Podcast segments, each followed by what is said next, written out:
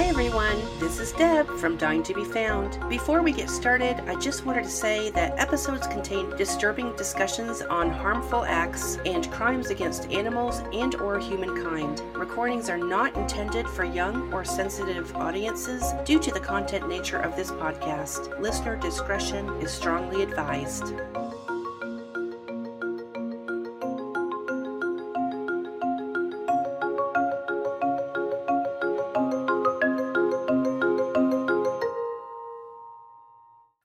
Everyone. This is Deb, your host from the true crime podcast, Dying to Be Found. Welcome to The Dash, which is a little detour I created off of our Thursday episodes to help you dash through the true crime community with me as I get other podcasters to help me with my storylines. The Dash provides you with a collection of more uplifting stories, and I've added these bonus episodes to showcase podcasters who have agreed to join me on The Dash. And today we have Megan from True Crime Declassified to help us out on this episode. Hi, Megan. Hello, thank you so much for having me. Absolutely. Thanks for being here today. I appreciate you joining me on the dash. It's always cool to meet other podcasters from around the world. I love the diversity that comes along with true crime communities. And Megan, you have a little different approach on your podcast, True Crime Declassified, which examines the ethics behind reporting. And this is such a unique approach. I know also that you're working on your PhD, which, goodness in itself, it's such a feat. So, congratulations on that. Are you finishing up pretty soon?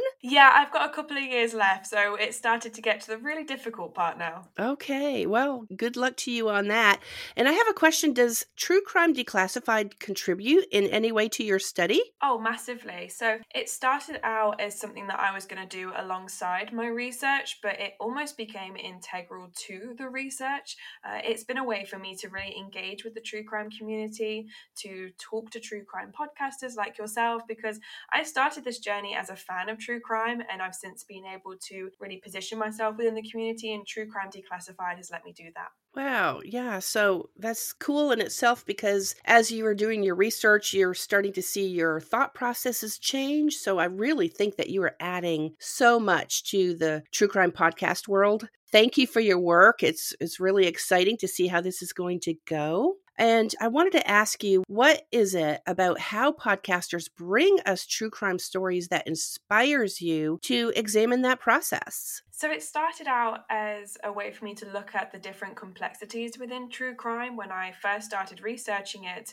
it became clear that a lot of the existing research, a lot of the criticism around true crime really overgeneralized the genre. And what I realized was that true crime podcasters, they had such a different objective to doing true crime. They weren't in it for the money, they weren't in it for the fame. They wanted to talk about something that really mattered to them, whether that's local criminal cases that they care deeply about, social causes that are, are really important to them. And so I found that really beautiful the reasons behind why true crime podcasters wanted to put in the work and put in the time to create this content. And I really wanted to look into the diverse nature of true crime to try and counteract a lot of the overgeneralization I'd found in my research. From personal experience, I'd talked to a lot of true crime podcasters, and yeah, there's a lot of um, just it's a small community and me personally, I'm not in it to make much out of it other than to bring awareness myself. So, yeah, that's that's a great concept. Now, what gives you inspiration behind the stories that you examine? I'm really interested in true crime works. And when I say that, I mean podcasts, documentaries, novels, anything that's created within the true crime genre. I'm really interested in works that have a societal impact. Obviously, with my PhD, I'm looking at the Venn diagram of entertaining and ethical true crime content and the existence of true crime content that can be entertaining and ethical. And so I want to then look at true crime content that has impacted the criminal justice system, it's led to societal change, it's raised awareness for miscarriages of justice. Um, I mean, recently, um, my husband sent me an NBC article about uh, podcasters and their attorneys and their content, and what they found led to the release of two gentlemen who were wrongfully imprisoned. And we've seen that time and time again that the work and the care and the energy that true crime podcasters have put in have led to these conversations that have been really important important. But there's also a lot of content that I'm interested in that has had a negative impact. I spoke recently on my podcast about The Staircase by HBO Max and how the recreation. I did hear that one, yes. Yeah, how the recreation of the staircase really negatively impacted the family members of uh, the victim.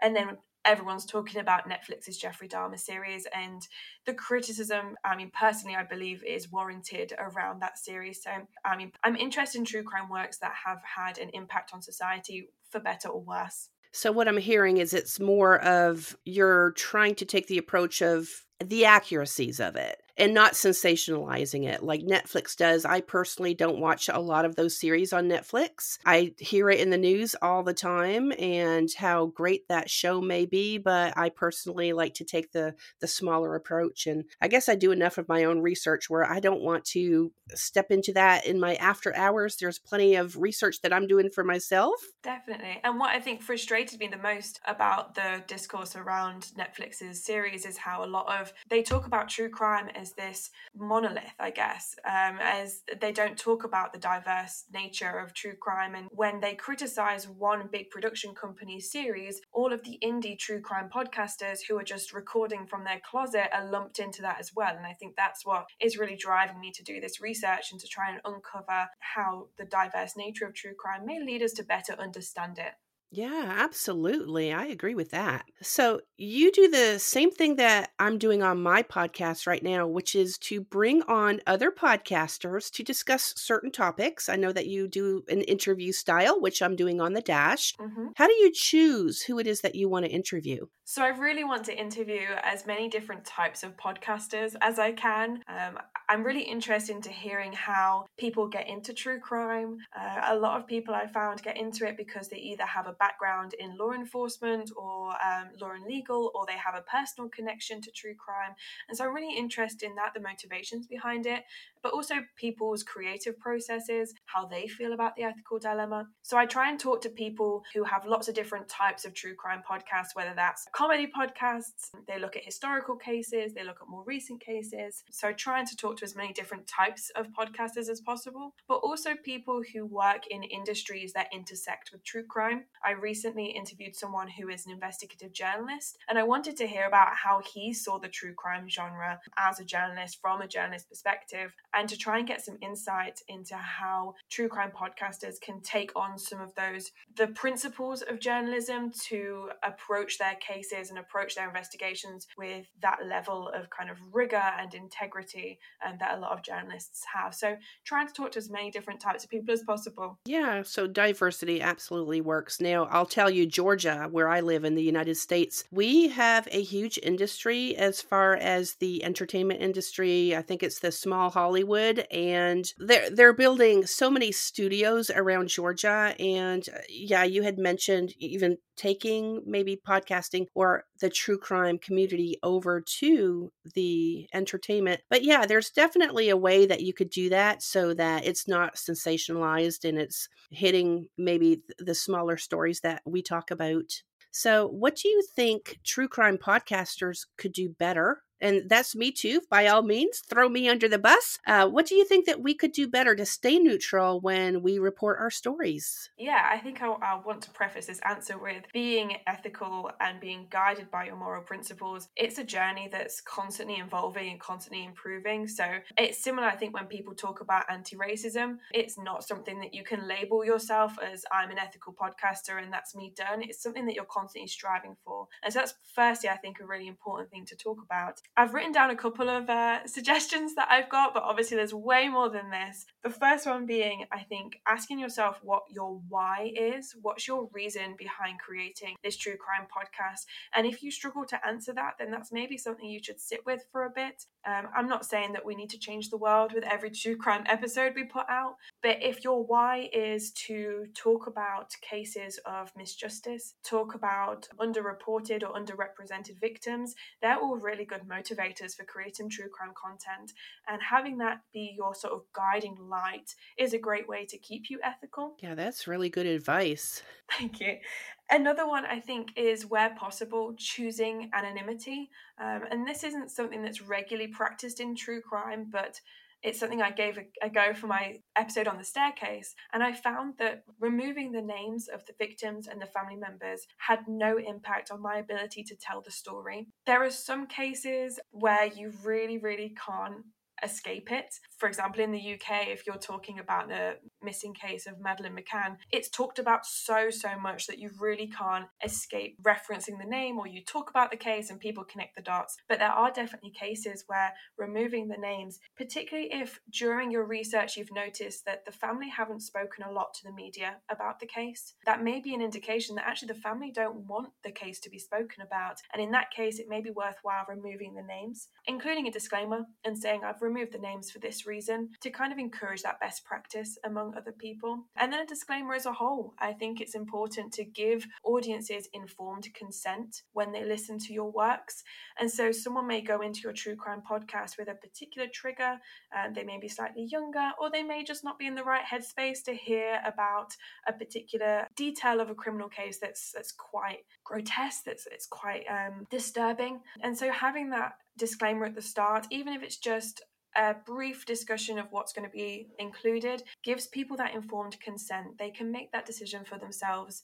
To stop or go somewhere else. Yeah. Oh, definitely. And I think that topic it raises a lot of um, negativity, and it, it uh, people have a lot of opinions around disclaimers. And I know a lot of people are going to think, why should I have to do that? They know what they're getting themselves in for. We're just creating, you know, it's a bunch of snowflakes, all that sort of thing. I know that people have those opinions, but it's it's the things that we can do to make sure that people aren't affected by it. Yeah. So I actually have a disclaimer at at the beginning of every one of my episodes, and one of the things that I feel is important because I say that there could be animals involved. And yeah, they're not human, but I have a soft heart when it comes to animals and it's a living, breathing creature. So, yeah, even something as small as that, I think it's really important to at least throw that out there. And I've had some people say, Oh, yeah, I heard that you're talking about something that happens to animals. Well, we see that in television shows all the time. Uh, whenever I see a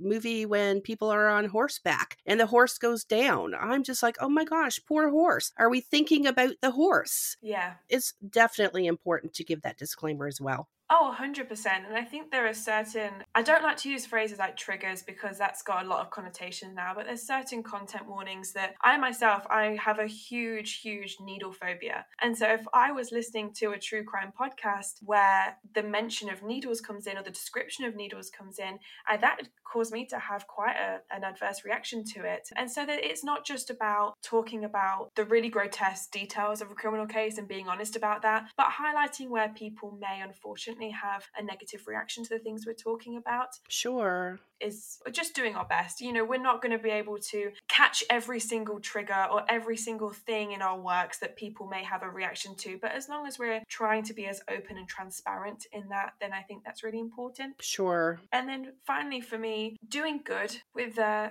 the true crime works that we put out I think is hugely important. And I mentioned Celicia Stanton with Truer Crime podcast. She does a fantastic, fantastic job of doing this if during your research process you come across a GoFundMe page that the victims' families have put out, it takes you a couple of seconds to mention it at the end of your podcast and put a link in the description. Yeah, that's a great point. Yeah, I think that's such an important way to do as much good as possible. And, you know, fact isn't copyrighted. No one really owns their own story in the way that I think they should do. So we can go and we can talk about whatever criminal case is in the public domain, but having that awareness that we are inadvertently profiting off of someone else's hardship, whether through sponsorship deals, engagement, more likes, more follows. Even if you don't intend to, we are profiting off of these stories. And sometimes putting a link to a GoFundMe goes some way to reimbursing for the use of that story in our podcasts. Absolutely. Yeah, that is a great talking point there. I don't think I've ever come in my research to find those. Now, I've come across websites, maybe the family has put out for more information, and it could be a missing case or it could be somebody being wrongly accused and put behind bars. And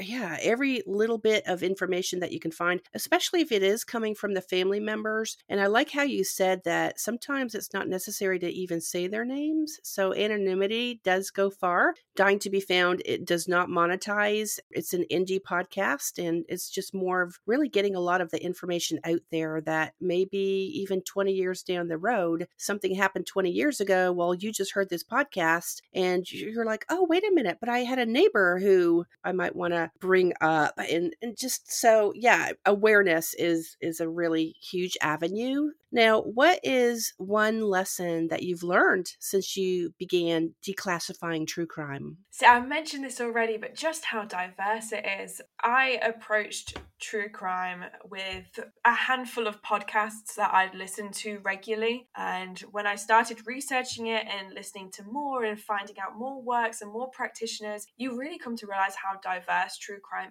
is. Um, and I really love the fact that people will focus on a specific type of of true crime work, whether that's local cases that mean a lot to them, a particular type of criminal case, like a missing persons case. And I think that's really beautiful that people will focus on something that means something to them and use their voice and use their platform to talk about it. It's universal that law enforcement, uh, the legal system, it's stretched thin and it doesn't do the job that it should always do. And there are people who fall through the cracks. There are cases that fall through the cracks. And I genuinely believe, and from declassifying true crime, I've come to discover that we fill a gap in that space where we can talk about cases that deserve to be talked about but have been overlooked quite often. Yes. What I love about what you just said is that I have come across a lot of cold cases myself. Mm-hmm. And sometimes those cases do go cold for a decade, whatever long the period is. Yeah. But sometimes I don't want to make this to sound negative, but sometimes it just takes a fresh pair of eyes oh, that oh, the original investigators did not see. That when somebody else comes along, I don't know if you've ever seen that show called The Cold Case, and it was probably out in the 90s. Oh my gosh, I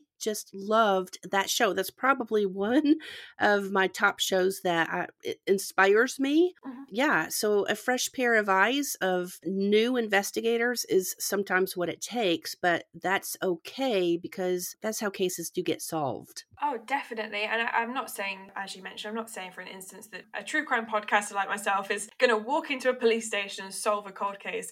right. But the manpower I think it takes, or woman power, or them power, to look at a criminal case and to really pick at the fine details and pull that thread until you find the answer. Yeah. Sometimes I guess people in professional incapacities don't have the time or the resources to really do that justice. And that's where I think true crime can come in and can look at these criminal cases and, as you said, find something and pick it and pick it until they figure out what it may mean. And I'm again not saying that a podcaster is going to solve a, a criminal case. And I think it's important if you have information to take it to the correct bodies. But I think that's what where true true crime can really come in handy. We have the passion, we have the time. We may as well take a look at what's in the public domain and see what we can come up with, as long as it's not, and I, I make sure to say this, as long as it's not pointing a finger at someone that has nothing to do with the case and has been proven innocent.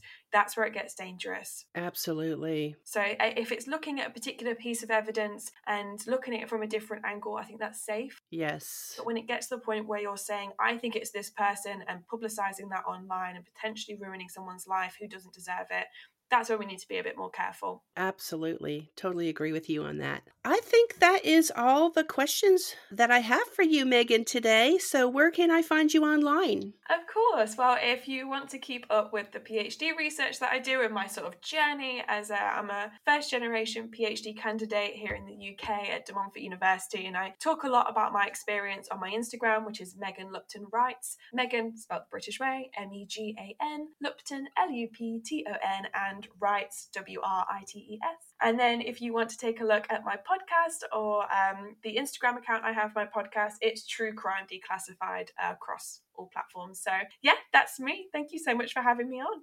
Absolutely. So you can check Megan out at True Crime Declassified wherever you get your podcasts. Now, Megan, we're going to turn to the dash. Yes. I like to bring a little bit of good news out of a bad situation in my little mini episodes here. So, are you ready to Mhm. dash into our story? Oh, I'm so excited. Okay, before we get started, I like to ask questions to kind of warm things up. It gets us thinking about the topic. You might think this is a little bit random and you'll understand later, but I don't know how much traveling you do or what modes of transportation you get on. Do you ever get airsick, seasick, or carsick whenever you ride? Oh, yeah. Yeah. Oh, most definitely. I get car sick a lot. I have to sit in the front. I'm that annoying person. I am the same way in a car. I really, I've been on ferry boats, you know, planes, trains, automobiles, but personally, I cannot sit in the back seat of a car and I don't know what it is, but it is definitely a motion sickness. Have you ever taken anything for that? Um, I know they have a lot of over the counter medications to help people, but personally, I think it just knocks you out. It does, yeah. I've got some of those wristbands that pregnant women wear that's supposed to press on some sort of pressure point in your wrist. And I had to wear them. We drove up to Scotland and it took about nine hours. And so I had to wear those wristbands. Got you. Nobody will give up the front seat. No, no, de- my mother certainly wouldn't. well, that question will come into play in just a little bit, but I wanted to tell you first about this story that we're going to talk about today. It is about Shannon Matthews, who is a nine year old girl that went missing in the UK back in March of 2008. Shannon's disappearance set off news media headlines and a major investigation on an alleged abduction that resulted in a 3.2 million pound or a 3.8 US dollar search in just 24 days. That is crazy. I guess that goes back to what you were talking about manpower. Yeah, I think they uh, they just uh, every police officer in Yorkshire was just just looking for Shannon Matthews. Mhm. Well, Shannon was last seen around 3:10 p.m. on February 19th of 2008 at the Westmoor Junior School in Dewsbury, West Yorkshire, when Shannon did not return home from a swimming event at the Dewsbury Sports Center. Shannon's mother, Karen, contacted the police around 6:48 p.m. and reported her daughter missing. Of course, most parents definitely would do that. According to her friends, Shannon exited the bus and told her friends to go on without her because she proceeded to walk home in a different direction than she normally would. She never explained to her friends why she was walking in the opposite direction because she lived 10 minutes from her home and she never gave any indication as to where she was going or what she was going to do. Now, after Shannon's mom contacted police, the hunt for Shannon was swift, which is a good thing because when a child goes missing, absolutely you want to get on that right away. Local residents of Dewsbury distributed flyers. There were about 250 police officers plus 60 detectives beginning to search for Shannon pretty quickly. Authorities blanketed around 3,000 houses and created roadblocks in the area, stopping an estimated 1,500 drivers to ask them questions. That is a lot of work.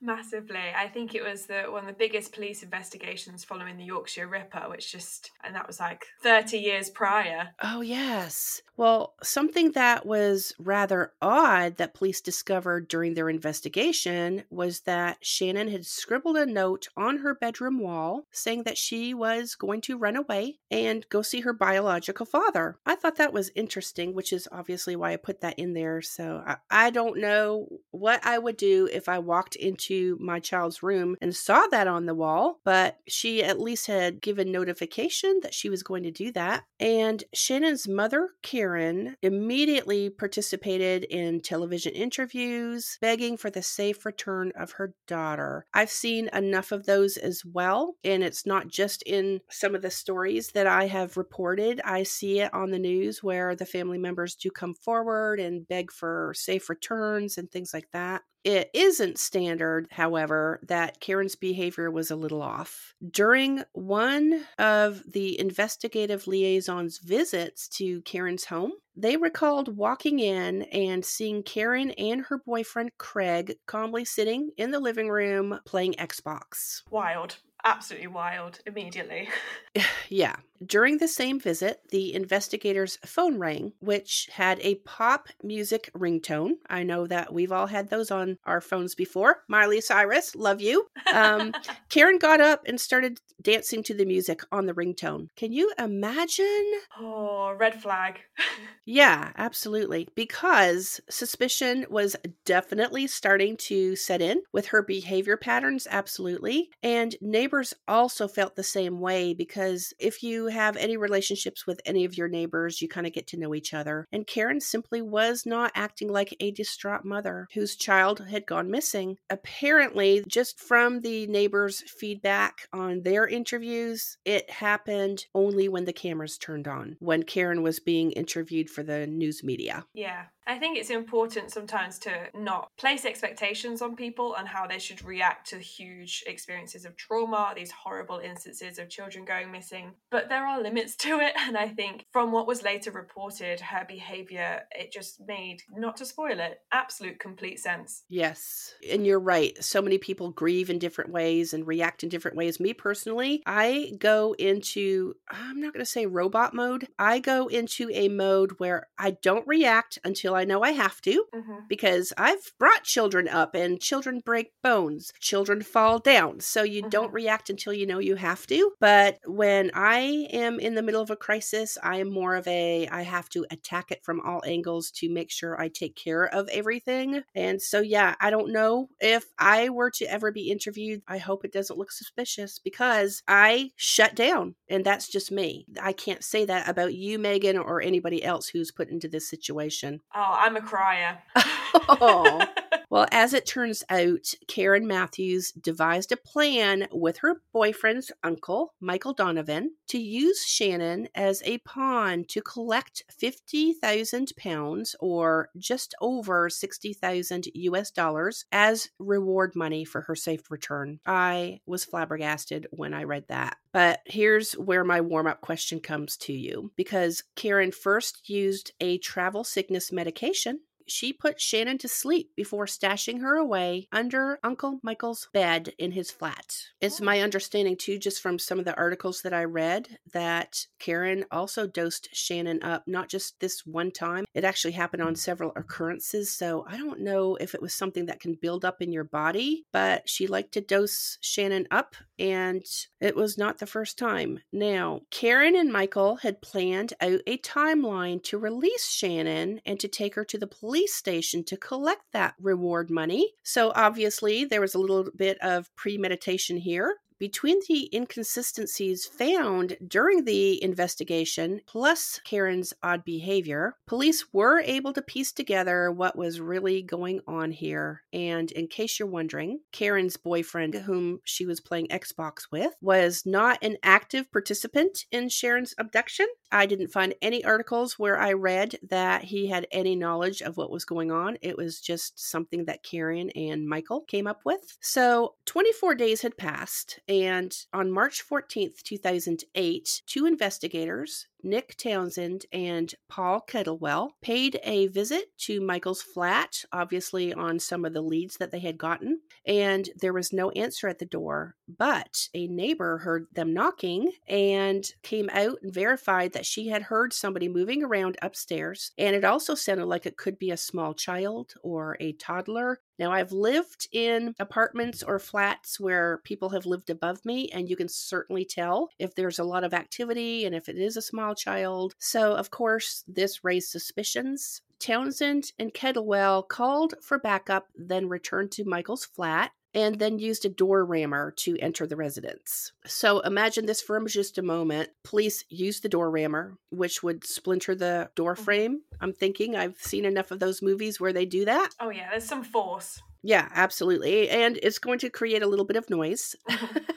now, seconds go by after they finally get through that door. Everything is really, really quiet. And then the police hear a little girl's voice that says, Stop it, you're frightening me. It's not clear if the girl was speaking to the police who were entering that apartment or flat, or if they were speaking to someone else. Now, I don't know if you've heard anything more than that, but to me, there was not a lot of definity on who she was talking to. But as police made their way through the flat, they followed the muffled sounds that led them to the bedroom where Michael and Shannon were hiding underneath a box spring bed. There's a name for that. I can't remember the type, but if you were to go to Wayfair or any of these sites, you can see that there is a big hollow space below the bed. And that's where both Michael and Shannon were at. Police immediately dragged Michael out, but in the process, he was kicking and biting and anything that you would do to try to get away, I'm sure. And the first thing that he said once he was exposed was to get Karen down here because we're sharing this reward money. Oof. Isn't that crazy? mm-hmm. Yep. Well, once Shannon was removed from the flat, police asked her mom if she knew where she was, and she said yes. She told the police officers that her mother knew where she was at, but Michael would not let her talk to her. That's awful. Yep. Obviously, both Karen Matthews and Michael Donovan were arrested for Shannon's disappearance. And on December 4th, 2008, they were charged with kidnapping, false imprisonment, and perverting the court of justice. Karen also received child cruelty charges, and both Karen and Michael were sentenced to eight years in prison. Now, Karen only served four of those eight years behind bars, and you probably know this. She was dubbed Britain's worst mum. Yes. Yeah. Which she denies because she said, quote, I never killed anybody, unquote. That's all right then, isn't it? I know, right? I, I'm speechless. yeah. Now, Shannon has since been given a new identity and has moved on with her life. Mm-hmm. She does live with a new family. I'm going to say, just from my calculations, she's 23 or 24 today. Her biological parents still keep in touch and describe Shannon as a beautiful woman and a beautiful spirit. I think that's beautiful. And we dash through the story, Megan, and that's the best that I can call a happy outcome from this entire debacle here. Oh, yeah. I mean, all the best to Shannon. My goodness, I, to go through that at such a young age, and she's about the same age that I am because I was 11 in 2008 when it was all kind of coming out in the news. Um, oh wow! So, as an 11 year old, what were you thinking? Because she was on the news, so that's a great perspective from a child's thought process. What was going through your mind? Oh, to be the same around the same age as her and to see that was an incredible perspective to have. But I remember it was on TV constantly and it was all anyone was talking about. And um, i think it's important to consider as well this was in the wake of madeleine mccann's disappearance. Mm-hmm. and i think when you put those two together it sort of makes more sense because of how much exposure. I mean madeleine mccann is a local case to me from leicester but the exposure that it gave the mccanns the money that came flooding in to support and to try and find madeleine mccann i'm sure there's some sort of connection there. I mean that's just my assumption. To then think you know you see the money bags going and you think i could do something with this Right. Yeah, I just remember everyone talking about it and everyone having an opinion. There was unfortunately a lot of elitism that came into it because uh, uh, Shannon came from a family that was less privileged, I think, than previous people who had gone missing. So that came into it as well. But I then remember when she was found and when it all came out, it was just, it was like a Hollywood thriller. You could not believe it that that's what had actually happened. I have no words because first of all, there's something about mothers and how they protect their children. But yeah, for that to come out, I think I would be in complete shock. Absolutely. So that's the finish line of the dash, Megan. We're done. And I'm thrilled that Shannon was found safe. I absolutely wish her well, and the same as you. Yeah, so thanks for helping me out today. Are you frozen? Uh oh. You all, Megan is frozen. All right, well, I guess I'm going to have to finish this out. Megan Megan. Thank you so much for being here today and helping me out with the dash. Be sure to check Megan out at True Crime Declassified, wherever you get your podcasts, plus on Instagram. Best of luck to you. I was going to tell you this while you were online with me, Megan. Best of luck to you on your PhD. I can't wait to find out what your findings are going to be. Until next week, talk to you soon. Thanks for listening to Dying to Be Found, True Crime Podcast, and our Dash mini series. Every week, we'll bring you a variety of true crime episodes, a little dash of hope, plus special bonus episodes with some really cool guests. Before we go, we'd love for you to share this podcast with your friends and give us a five star review. Follow us on TikTok, Instagram, Twitter, Facebook, and Pinterest at Dying to Be Found, or visit our website at dyingtobefound.com, spelled just like you see it in our logo. Better yet, click on our Linktree account found in the show notes where you'll find all the information in one place. Be sure to dash in every Wednesday for our mini episodes, plus every Thursday when I get together with some of my family members. Thanks again, everyone, and we'll talk to you soon.